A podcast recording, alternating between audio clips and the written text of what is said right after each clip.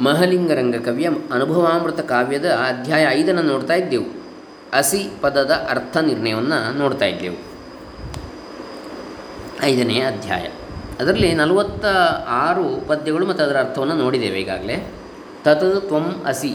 ಅದೇ ನೀನಾಗಿದ್ದಿ ಅನ್ನೋದರಲ್ಲಿ ಆಗಿದ್ದಿ ಅನ್ನುವಂಥದ್ದು ಹೇಗೆ, ಅದರ ಅರ್ಥ ಏನು, ಹೇಗೆ ಅಂತೇಳಿ ಈಗ ನಲವತ್ತೇಳನೇ ಪದ್ಯವನ್ನು ಮುಂದುವರಿಸೋಣ. ಅಲ್ಲಿ ಭಾಮಿನಿ ಭಾಮಿನಿ ಷಟ್ಪದಿಯ ಕನ್ನಡ ವೇದಾಂತ ಕಾವ್ಯ, ವಾಚನ ಮತ್ತು ವ್ಯಾಖ್ಯಾನ. ಓಂ ಶ್ರೀ ಗುರುಭ್ಯೋ ನಮಃ, ಹರಿ ಓಂ ಶ್ರೀ ಗಣೇಶಾಯ ನಮಃ.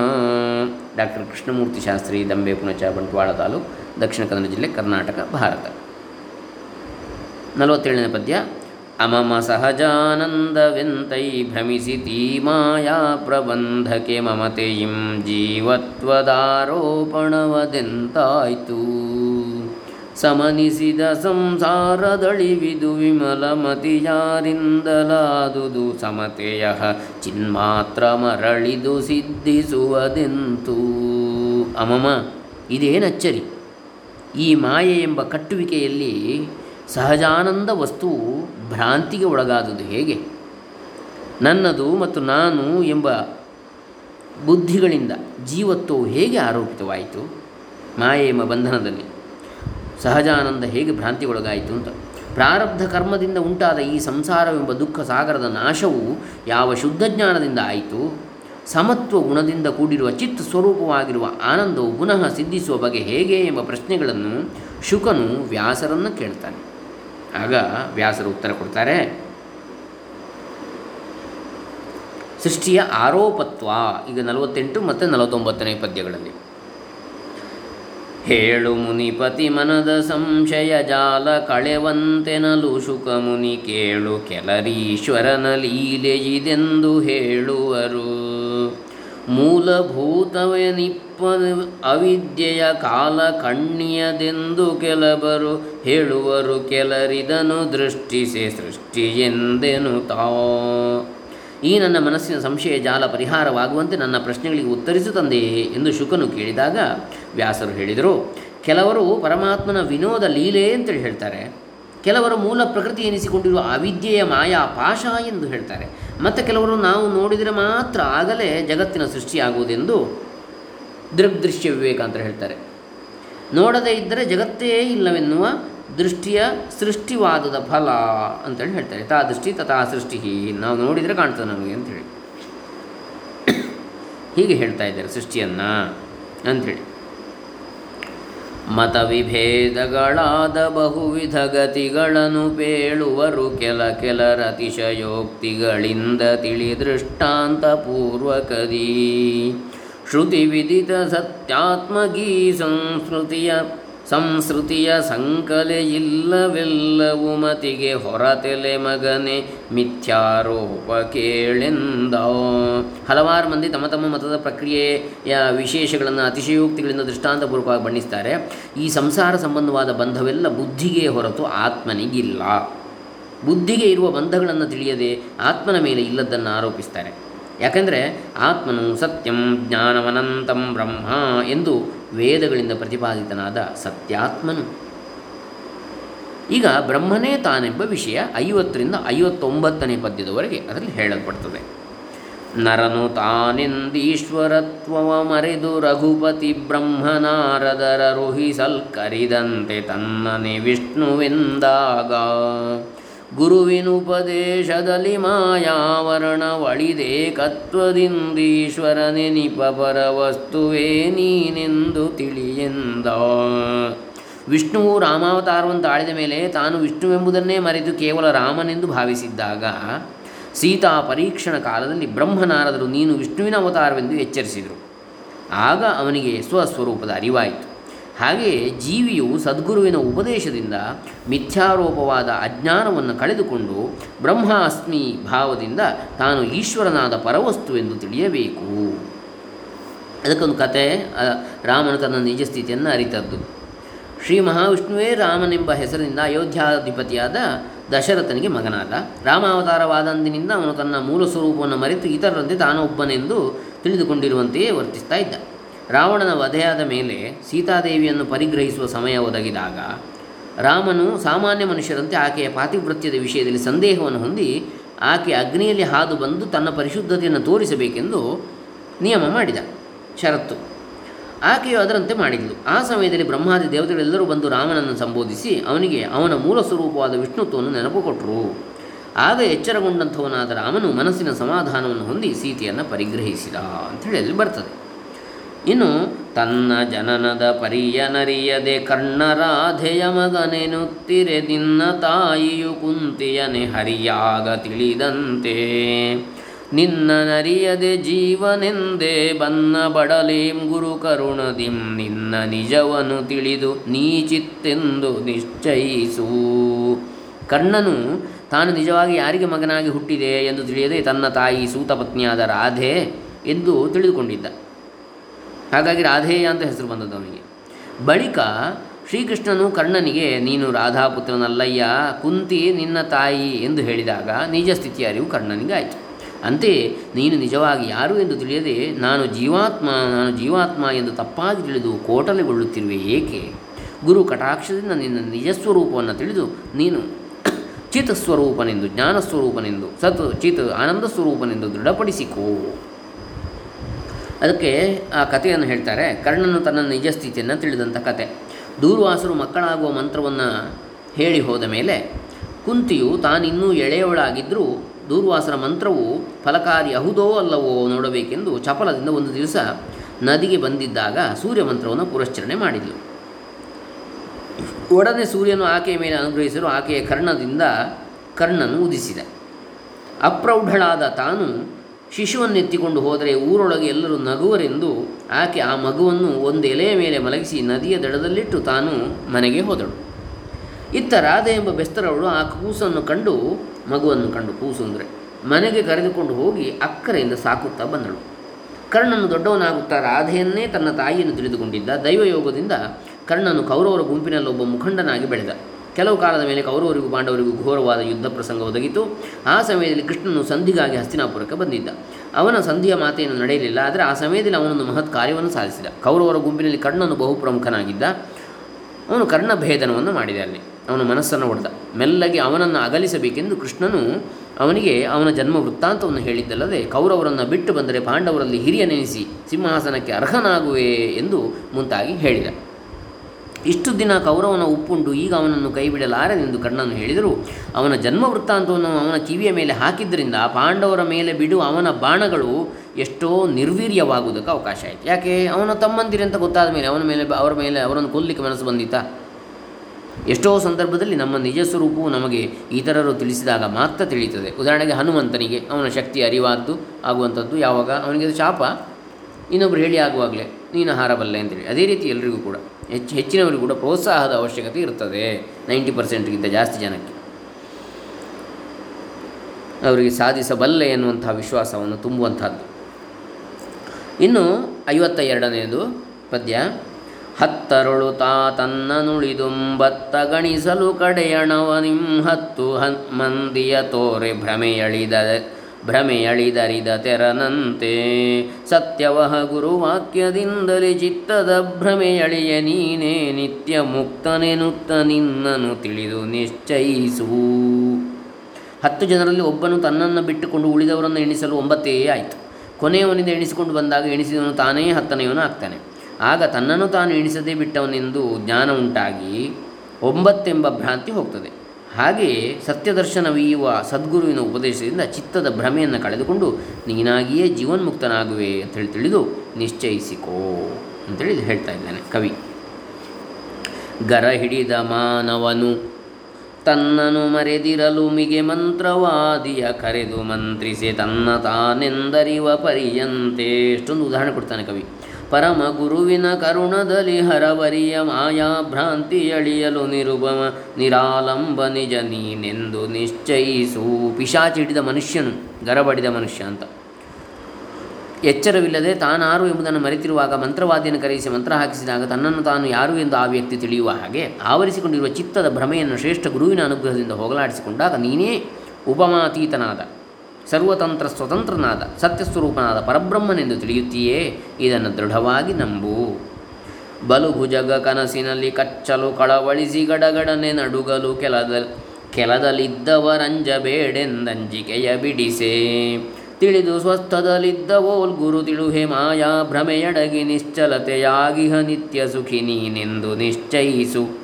ಒಬ್ಬನು ಮಲಗಿರುವಾಗ ಕನಸಿನಲ್ಲಿ ದೊಡ್ಡ ಹಾವೊಂದು ಬಂದು ಕಚ್ಚಿದಂತಾಗಲು ಹೆದರಿ ಗಡಗಡನೆ ನಡುಗುತ್ತಿದ್ದಾಗ ಅವನ ಬಳಿಯಲ್ಲಿದ್ದವರು, ಹೆದರಬೇಡ, ನಿಜವಾಗಿ ಹಾವು ಕಚ್ಚಿದ್ದಲ್ಲ, ಇದು ನಿನಗೆ ಬಿದ್ದ ಕನಸು ಎಂದು ಧೈರ್ಯ ಹೇಳಿ ಭಯವನ್ನು ದೂರ ಮಾಡುವ ಹಾಗೆ ಗುರುವಿನ ಉಪದೇಶದಿಂದ ನಿಜ ಸ್ಥಿತಿಯನ್ನು ತಿಳಿದು, ಮಾಯಾಭ್ರಾಂತಿ ನಾಶವಾಗಿ ಸ್ವಸ್ಥ ಚಿತ್ತದ ನಿಶ್ಚಲ ಜ್ಞಾನಿಯಾಗಿ ನೀನೇ ನಿತ್ಯಾನಂದ ಸ್ವರೂಪನೆಂದು ನಿಶ್ಚಯಿಸಿಕೋ ಮಗುವೆ, ಮಗನೇ. ಹೊಳೆಯುತಿಹ ಮಣಿಮಯದ ಮಂಟಪದೊಳಗೆ ಪ್ರತಿಬಿಂಬಿಸುವ ಶುನಕಾವಳಿಯ ಕಂಡದರೊಳಗೆ, ಅದರೊಡನೆ ಕಲಹಿ ಶುಕನದನ್ ಶುನಕನಂದದಲ್ಲಿ ಬಲಿದ ವಿದ್ಯೋಪಾಧಿಯಲಿತ ಹೊಳೆದು ಬಹುರೂಪಾಗಿ ತೋರ್ಪುದ ತಿಳಿದು ಗುರುಕೃಪೆಯಿಂದಲದ್ವಯನೆಂದು ನಿಶ್ಚಯಿಸು. ಥಳಥಳನೆ ಪ್ರಕಾಶಿಸುತ್ತಿರುವ ರತ್ನ ಮಂದಿರದ ಮಂಟಪದ ಕನ್ನಡಿ ಗೋಡೆಯಲ್ಲಿ ಪ್ರತಿಫಲಿಸುವ ತನ್ನ ಪ್ರತಿಬಿಂಬಗಳನ್ನೇ ಶುನಕಾವಳಿ ಎಂದು ಭಾವಿಸಿ ಅವುಗಳೊಡನೆ ಜಗಳಕ್ಕೇಳುವ ನಾಯಿಯ ಹಾಗೆ ಬಲವಾಗಿ ಬೇರೂರಿದ ಅವಿದ್ಯೆ ಎಂಬ ಉಪಾಧಿಯಲ್ಲಿ ಸಿಕ್ಕಿ ತಾನು ಬಹುರೂಪನಾಗಿ ತೋರುತ್ತಿದ್ದು, ಬಳಿಕ ಗುರುವಿನ ಅನುಗ್ರಹದಿಂದ ಸುಜ್ಞಾನ ಉಂಟಾದಾಗ ನೀನು ಅದ್ವಯನಾದ ಆತ್ಮನೆಂದು ನಿರ್ಧರಿಸು. ಪಿತ್ತ ತಲೆಗೇರಿದರೆ ಲೋಚನ ಕತ್ತಲಿಸಿ ಹಗಲೆಂದರಿಯದಿರಲು ಉತ್ತಮದ ವೈದ್ಯರು ಚಿಕಿತ್ಸೆಯ ಮಾಡಿ ಮಾಡೆ ತಿಳಿದಂತೆ. ಅತ್ಯಧಿಕ ಗುರುಬೋಧೆಯಿಂದಲೇ ಚಿತ್ತದ ಭ್ರಮೆಯಡಗಿ ನೀನೇ ನಿತ್ಯ ಮುಕ್ತನೆನುತ್ತ ನಿನ್ನನು ತಿಳಿದು ನಿಶ್ಚಯಿಸು. ವಾತ ಪಿತ್ತ ಕಪಗಳೆಂಬ ಮೂರು ದೋಷಗಳಲ್ಲಿ ಒಂದಾದ ಪಿತ್ತ ವಿಕಾರದಿಂದ ಕಣ್ಣು ಕತ್ತಲೆ ಕವಿದು ಇದು ಹಗಲು ಎಂದು ತಿಳಿಯದೆ ಕಳವಳಗೊಂಡಾಗ ವೈದ್ಯರು ಚಿಕಿತ್ಸೆ ಮಾಡಿ ಪಿತ್ತ ವಿಕಾರವನ್ನು ಹೋಗಲಾಡಿಸಿದಾಗ ಹಗಲನ್ನು ತಿಳಿದ ಹಾಗೆ ಶ್ರೇಷ್ಠನಾದ ಗುರುವಿನ ಉಪದೇಶದಿಂದ ಮಾಯಾ ಭ್ರಾಂತಿಯನ್ನು ನಿವಾರಣೆ ಮಾಡಿಕೊಂಡು ಆತ್ಮಜ್ಞಾನದಿಂದ ನೀನು ನಿತ್ಯ ಮುಕ್ತ ಸ್ವರೂಪನೆಂದು ನಿಶ್ಚಯಿಸು. ನೀನು ಮೋಕ್ಷ ಸ್ವರೂಪನೇ ಎಂದು ನಿಶ್ಚಯಿಸು ತಿಳಿ ಆವರಣ ವಿಕ್ಷೇಪ ಶಕ್ತಿಗಳಾವರಿಸೆ ಪರವಸ್ತುವನು ಜಗ ಜೀವರೂಪಾಗಿಹುದು ಸ್ವಾಪ್ನ ಪದಾರ್ಥದಂದದಲ್ಲಿ. ಪಾವನದ ಗುರುಪಾದ ಪದ್ಮದ ಸೇವೆಯಲಿ ಸಂಸಾರವಳಿಯ ನಿರಾವರಣ ನಿಸ್ಸೀಮ ನಿಜ ನೀನೆಂದು ನಿಶ್ಚಯಿಸು. ಮನುಷ್ಯನನ್ನು ತಮೋಗುಣದಿಂದ ಕರ್ಮಗಳಲ್ಲಿ ತೊಡಗಿಸುವ ಆವರಣ ಶಕ್ತಿಯು, ರಜೋಗುಣದಿಂದ ಆತ್ಮನ ವಿಚಾರ ಬಿಟ್ಟು ಉಳಿದ ವಿಷಯಗಳ ಕಡೆಗೆ ಮನಸ್ಸನ್ನು ಹರಿಸುವ ವಿಕ್ಷೇಪ ಶಕ್ತಿಯು ಪರವಸ್ತುವನ್ನು ಮುಸುಕಿ ಇರುತ್ತದೆ. ಆಗ ಕನಸಿನಲ್ಲಿ ನಿಜವಾಗಿರುವವನು ತಾನೊಬ್ಬನೇ ಆದರೂ ಹೊರಗೆ ಅನೇಕ ಜೀವರೂ ಜಗತ್ತೂ ಕಾಣುತ್ತದೆ. ಹೀಗೆ ಆವರಣ ವಿಕ್ಷೇಪಗಳಿಂದ ಮುಸುಕಿ, ಹುಟ್ಟು ಸಾವುಗಳಿಂದ ಕೂಡಿರುವ ಸಂಸಾರವೆಂಬ ಭ್ರಾಂತಿ ಅಳಿಯಬೇಕಾದರೆ ಪವಿತ್ರವಾದ ಗುರುಚರಣ ಸೇವೆ ಮಾಡಬೇಕು. ಆತನ ಅನುಗ್ರಹ ಪಡೆದಾಗ ತಮೋಗುಣ ರಜೋಗುಣಗಳ ಹೊದಿಕೆ ಇಲ್ಲದ ನಿರಾವರಣ ಸ್ವರೂಪದ ಅವಧಿರಹಿತವಾದ, ನಿರವಧಿಕವಾದ ಸತ್ಯ ಸ್ವರೂಪ ನೀನು ಎಂಬ ನಿಶ್ಚಯ ಜ್ಞಾನ ನಿನಗೆ ಉಂಟಾಗುತ್ತದೆ ಮಗನೇ. ಅಸಿಪದದ ಖಂಡಾದ್ವಯಾಮೃತ ರಸಭರಿತ ನಿಸ್ಸೀಮ ಸಾಗರವೆಸೆಯಲದರುಳು ತೋರ್ಪ ತುಂಗತರಂಗದಿಂದೊಗೆದು. ಪಸರಿಸಿದ ಬ್ರಹ್ಮಾಂಡ ಬುದ್ಬುದದ ಸಮ ಸಚ್ಚಿತ್ ಸುಖಮಯದಿ ರಂಜಿಸುತ್ತಲಿರ್ಪುದ ಪಾರವಂತಿಂತೆನರ ಶಕ್ಯವಲ. ಐಕ್ಯಾರ್ಥ ಸೂಚಕವಾದ ಅಸಿ ಎಂಬ ಮಾತಿನಿಂದ ತಿಳಿದು ಬರುವ ಅಖಂಡವಾದ, ಅದ್ವೈತವಾದ ಅಮೃತ ರಸದಿಂದ ತುಂಬಿ ತುಳುಕಾಡುವ ಅಪಾರ ಸಾಗರದಲ್ಲಿ ತೋರುವ ಎತ್ತರದ ಅಲೆಗಳು ಮೇಲೆದ್ದು ಹರಡಿರುವ ಬ್ರಹ್ಮಾಂಡವೆಂಬ ನೀರುಗುಳ್ಳೆಯು ಅಸಮಾನವಾಗಿಯೂ ಸಚ್ಚಿದ ಆನಂದಮಯವಾಗಿಯೂ ಆಗಿ ಕಂಗೊಳಿಸುತ್ತದೆ. ಇದನ್ನು ಹಾಗೆ ಹೀಗೆ ಎಂದು ಬಣ್ಣಿಸಲು ಅಶಕ್ಯವಾಗಿದೆ. ಕ್ಷೀರ ಕ್ಷೀರವ ಬೆರೆಸಿದಂದದಿ, ನೀರು ನೀರುಳು ಸೇರಿದಂದದಿ, ಸಾರಿ ಸಕ್ಕರೆಯೊಳಗೆ ಸಕ್ಕರೆ ಕೂಡಿದಂದದಲಿ. ಧೀರ ಗುರುವಿನ ಕರುಣದಲ್ಲಿ ಸಂಸಾರ ಶರಧಿಯ ದಾಂಟಿ ಸುಖ ಸಾಕಾರ ಸಹಜಾದ್ವೈತದೊಳಗೊಳಗೊಂದಿ ಸುಖಿಯಾಗು. ಭಾಳ ಚೆನ್ನಾಗಿದೆ ಇದು. ಕ್ಷೀರ ಕ್ಷೀರವ ಬೆರೆಸಿದಂದದಿ, ನೀರು ನೀರೊಳು ಸೇರಿದಂದದಿ ಸಾರಿ, ಸಕ್ಕರೆಯೊಳಗೆ ಸಕ್ಕರೆ ಕೂಡಿದಂದದಲಿ. ಧೀರ ಗುರುವಿನ ಕರುಣದಲ್ಲಿ ಸಂಸಾರ ಶರಧಿಯ ದಾಂಟಿ ಸುಖ ಸಾಕಾರ ಸಹಜಾದ್ವೈತದೊಳಗೊಳಗೊಂದಿ ಸುಖಿಯಾಗು. ಇಲ್ಲಿ ಹಾಲಿನೊಂದಿಗೆ ಹಾಲನ್ನು, ನೀರಿನೊಡನೆ ನೀರನ್ನು, ಸಕ್ಕರೆಯೊಡನೆ ಸಕ್ಕರೆಯನ್ನು ಬೆರೆಸಿದ ಹಾಗೆ ತತ್ ತ್ವಂ ಪದಾರ್ಥಗಳ ಐಕ್ಯವನ್ನು ತಿಳಿಯಲು ಅಖಂಡ ವಸ್ತು ಒಂದೇ ಆಗುವುದೇ ಹೊರತು ಭೇದವೇನೂ ತೋರುವುದಿಲ್ಲ. ಅದರಂತೆಯೇ ಧೀರನಾದ ಗುರುವಿನ ದಯೆಯಿಂದ ಸಂಸಾರವೆಂಬ ಸಾಗರವನ್ನು ದಾಟಿ ಸುಖವೇ ಮೂರ್ತಿಗೊಂಡಂತಹ ಸಹಜಾದ್ವೈತದೊಳಗೆ ಲೀನನಾಗಿ ಆನಂದ ಪಡು ಮಗುವೇ. ಇನ್ನು ಇಲ್ಲಿ ಅಧ್ಯಾಯ ಮುಗಿತದ, ಉಪಸಂಹಾರ ಮತ್ತು ಮಂಗಳ ಇಲ್ಲಿಗೆ. ಇದನ್ನು ನೋಡಿ ಇದನ್ನು ಮುಕ್ತಾಯ ಮಾಡೋಣ ಈ ಅಧ್ಯಾಯವನ್ನು. ಇಂತು ಜೀವೇಶ್ವರತೆ ಎಂಬುದು ಭ್ರಾಂತಿ ಕಲ್ಪಿತವೆಂದು ತಿಳುಪಿದ ನಂತರದ, ನಂತರದೊಳಸಿ ಪದದ ಖಂಡಾರ್ಥವನ್ನು ಬೋಧಿಸಲು ಅಂತರಂಗದೊಳೈಕ್ಯ ಪದ ನಿಶ್ಚಿಂತ ಸುಖಮಯನಾಗಿ ಶುಕನತ್ಯಂತ ಸಹಜಾನಂದ ಗುರುಪದ ಚಿಂತೆಯಲಿ ನಿಂದ ಈ ರೀತಿಯಲ್ಲಿ.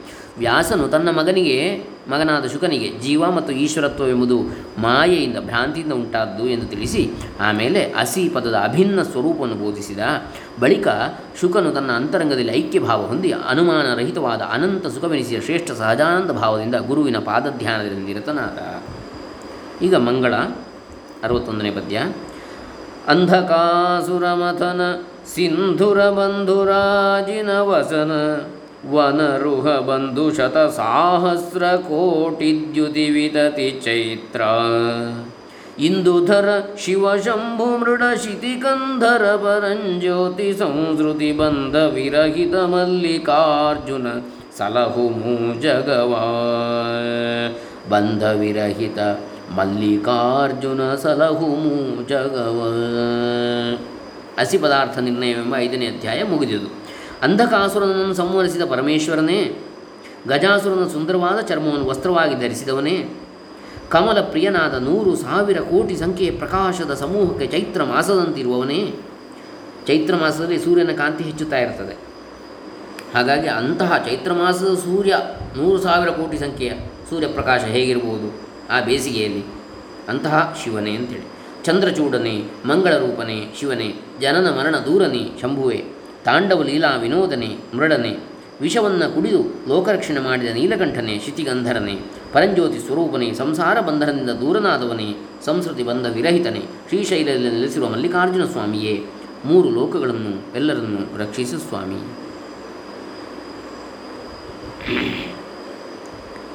ಇಲ್ಲಿ ಗಜ ಅಸುರ ಅಂತೇಳಿ ಹೇಳ್ತಾರೆ. ಒಬ್ಬ ಅಸುರ, ಗಜಾಸುರ ಅಂದರೆ ಮಹಿಷಾಸುರನ ಮಗ, ಶಿವನನ್ನು ತಪಸ್ಸಿನಿಂದ ಮೆಚ್ಚಿಸಿ ಅನೇಕ ವರಗಳನ್ನು ಪಡೆದು ದೇವತೆಗಳನ್ನು ಪೀಡಿಸುತ್ತಿರಲಾಗಿ ದೇವತೆಗಳು ಅವನನ್ನೇ, ಶಿವನನ್ನೇ ಮರೆ ಹೊಕ್ಕರು. ಶಿವನು ಇವನ ಮೇಲೆ ಯುದ್ಧಕ್ಕೆ ಬಂದ ಆಗ ಗಜಾಸುರ ಸ್ವಾಮಿನ್ ನಿನ್ನಿಂದಲೇ ಸಾಯಬೇಕೆಂಬ ಉದ್ದೇಶದಿಂದಲೇ ನಾನು ದೇವತೆಗಳನ್ನು ಪೀಡಿಸಿದೆ.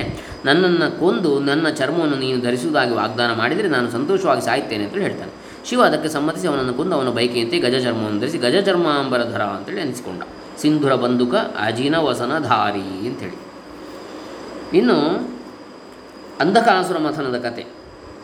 ಕಶ್ಯಪ ಮುನಿಯಲ್ಲಿ ಧನುವೆಂಬ ಹೆಂಡತಿಯಲ್ಲಿ ಜನಿಸಿದವ ಅಂಧಕಾಸುರ. ಹಾಗಾಗಿ ದಾನವ ಅವ, ಧನುಪುತ್ರ. ಧನುವೆಂಬ ತಾಯಿ ಕಶ್ಯಪನೆಂಬ ತಂದೆ ಅಂಧಕಾಸುರನಿಗೆ. ಮಹಿಷಾಸುರನ ಸೇನೆಯಲ್ಲಿದ್ದ ಮಹಾಕಾಲವ, ಮಹಾಕಾಲವನದಲ್ಲಿ ಇವನಿಗೂ ಪರಮೇಶ್ವರನಿಗೂ ಘೋರ ಯುದ್ಧವಾಗುತ್ತಿರಲಾಗಿ ಇವನ ಮೈಯಿಂದ ಬಿದ್ದ, ಅಂಧಕಾಸುರನ ಮೈಯಿಂದ ಬಿದ್ದ ಒಂದೊಂದು ಹನಿ ರಕ್ತವೂ ಒಬ್ಬೊಬ್ಬ ರಾಕ್ಷಸನಾಗುತ್ತಿರಲು ರಕ್ತಬೀಜನಾಗೆ. ಇದನ್ನು ಕಂಡು ವಿಷ್ಣು ಶುಷ್ಕರೇವತಿ ಎಂಬ ರಕ್ಕಸಿಯನ್ನು ಸೃಷ್ಟಿ ಮಾಡಿದ. ಆಕೆ ಅವನ, ಇವನ ರಕ್ತವನ್ನು ಶೋಷಿಸತೊಡಗಿದ್ಲು ಒಣಗಿಸತೊಡಗಿದ್ಲು ನಿರ್ವೀರ್ಯನಾದ ಅಂಧಕನು ಶಿವನನ್ನು ಮೊರೆ ಹೊಕ್ಕ ಆತನ ಪ್ರಮಥ ಗಣಗಳಲ್ಲಿ ಒಬ್ಬನಾದ.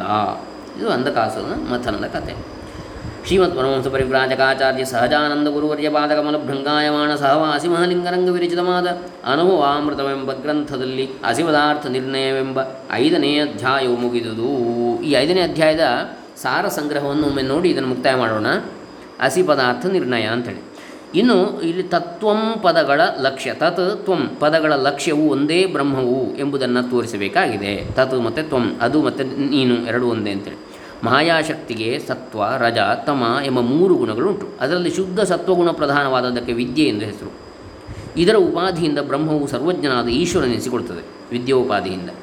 ಮಲಿನ ಸತ್ವಗುಣ ಪ್ರಧಾನವಾದದ್ದಕ್ಕೆ ಎಂದರೆ ರಜಸ್ತಮೋ ಗುಣಗಳಿಂದ ಕಲುಷಿತವಾದ ಸತ್ವಗುಣದ್ದಕ್ಕೆ ಅವಿದ್ಯೆ ಅಂತೇಳಿ ಹೆಸರು. ಇದರ ಉಪಾದಿಯಿಂದ ಅದೇ ಬ್ರಹ್ಮವು ಕಿಂಚಿಜ್ಞನಾದ ಜೀವನೆನಿಸಿಕೊಳ್ತದೆ ಅವಿದ್ಯೋಪಾದಿಯಿಂದ ಜೀವ. ವಿದ್ಯೋಪಾದಿಯಿಂದ ಈಶ್ವರ. ಪರಮಾತ್ಮನ ನಿಜ ಸ್ವರೂಪದ ಅರಿವಿಲ್ಲದ್ದರಿಂದ ಉಂಟಾದ ಈ ಎರಡು ಉಪಾಧಿಗಳನ್ನು ಕಳೆದರೆ ಉಳಿಯುವುದು ಶುದ್ಧ ಬ್ರಹ್ಮ ಒಂದೇ ಬ್ರಹ್ಮವೇ ಜೀವನ ಆದರೆ ಜೀವನ ದುಃಖವು ಬ್ರಹ್ಮಕ್ಕೆ ಅಂಟುವುದೆಂದು ತಿಳಿಯಬಾರದು. ನೀರಿನಲ್ಲಿ ಪ್ರತಿಬಿಂಬಿಸುವ ಸೂರ್ಯನಿಗೆ ನೀರಿನ ಕಂಪ, ಕಲುಷಗಳ ಸೋಂಕು ಹೇಗಿಲ್ಲ ಹೇಗೆ ಇಲ್ಲವೋ ಹಾಗೆ ಜೀವನ ದುಃಖ, ದುಃಖದ ಸೋಂಕು ಆತ್ಮನಿಗಿಲ್ಲ. ಸುಖ ದುಃಖಗಳೆಲ್ಲ ಉಪಾಧಿಯ ಧರ್ಮಗಳಾದರೂ ಜೀವನದಲ್ಲಿ ಅವಿದ್ಯೆಯಿಂದ ತೋರ್ತವೆ. ಜೀವನನ ಲೋಕಾಂತರ ಗಮನಗಳ ಸಂಬಂಧವು ಹಾಗೆ ಗಡಿಗೆಯಲ್ಲಿರುವ ಆಕಾಶವು ಗಡಿಗೆ ಹೋದಡೆಯಲ್ಲೆಲ್ಲ ಇದ್ದು ಗಡಿಗೆ ಒಡೆದು ಹೋಗುತ್ತಲೇ ಮಹಾಕಾಶವೇ ಆಗುವಂತೆ ಬ್ರಹ್ಮವು ಲಿಂಗದೇಹದ ಉಪಾಧಿಯ ದೃಷ್ಟಿಯಿಂದ ಅದು ಹೋದಡೆಯಲ್ಲೆಲ್ಲ ಹೋಗಿ ಲಿಂಗದೇಹವು ಭಂಗವಾಗುತ್ತಲೇ ಬ್ರಹ್ಮವಾಗಿ ಬಿಡುತ್ತದೆ. ಉಪಾಧಿಯಿಂದ ಭೇದವು ತೋರುವುದೇ ಹೊರತು ಬೇರೆ ಇಲ್ಲ. ಉಪಾಧಿಯಾಗಿರುವ ಸೃಷ್ಟಿ ವಿಷಯಗಳೆಲ್ಲ ಬರೀ ಆರೋಪ. ಗುರುವಿನ ಉಪದೇಶದಿಂದ ಈ ತತ್ವವನ್ನು ತಿಳಿದುಕೊಂಡು ನೀನು ಬ್ರಹ್ಮವೆಂದು ನಿಶ್ಚಯಿಸಬೇಕು. ಹಾಲು ಹಾಲಿನಲ್ಲಿ ಸೇರಿದರೆ ಎರಡೂ ಒಂದೇ ಆಗುವಂತೆ ತತ್ ತ್ವಂ ಪದಾರ್ಥಗಳ ಲಕ್ಷ್ಯವನ್ನು ತಿಳಿದರೆ ಅಖಂಡ ವಸ್ತು ಒಂದೇ ಆಗುವುದೇ ಹೊರತು ಭೇದವೇನು ತೋರುವುದಿಲ್ಲ ಅಂಥೇಳಿ ಇಲ್ಲಿ ಈ ಐದನೇ ಅಧ್ಯಾಯದ ಸಾರ ಸಂಗ್ರಹವನ್ನು ಹೇಳ್ತಾರೆ. ಹಸಿ ಪದಾರ್ಥ ನಿರ್ಣಯ. ಇನ್ನು ನಾಳೆ ದಿವಸ ಆರನೇ ಅಧ್ಯಾಯ ಸಪ್ತಭೂಮಿಕೆಗಳ ಅಭ್ಯಾಸ. ಬಹಳ ಚೆನ್ನಾಗಿರುವ ವಿಷ, ವಿಚಾರ ಇದು. ಸಪ್ತಭೂಮಿಕೆಗಳು ಸಾಧನೆಯ ಸಪ್ತಭೂಮಿಕೆಗಳು. ಅದನ್ನು ಆರನೇ ಅಧ್ಯಾಯದಲ್ಲಿ ಮುಂದೆ ನೋಡೋಣ. ಹರೇ ರಾಮ. ಮಹಾಲಿಂಗರಂಗ ಕವಿಚರಣಾರವಿಂದಾರ್ಪಿತಮಸ್ತು ಬ್ರಹ್ಮಾರ್ಪಣಮಸ್ತು ಸರ್ವೇ ಜನಾ ಸುಖಿನೋ ಭವಂತು ಹರ ಹರ ಮಹಾದೇವ. ಹರಿ ಹರಿ ಶ್ರೀಕೃಷ್ಣನಾರಾಯಣ ಶಂಭೂ ಓಂ ತತ್ಸತ್.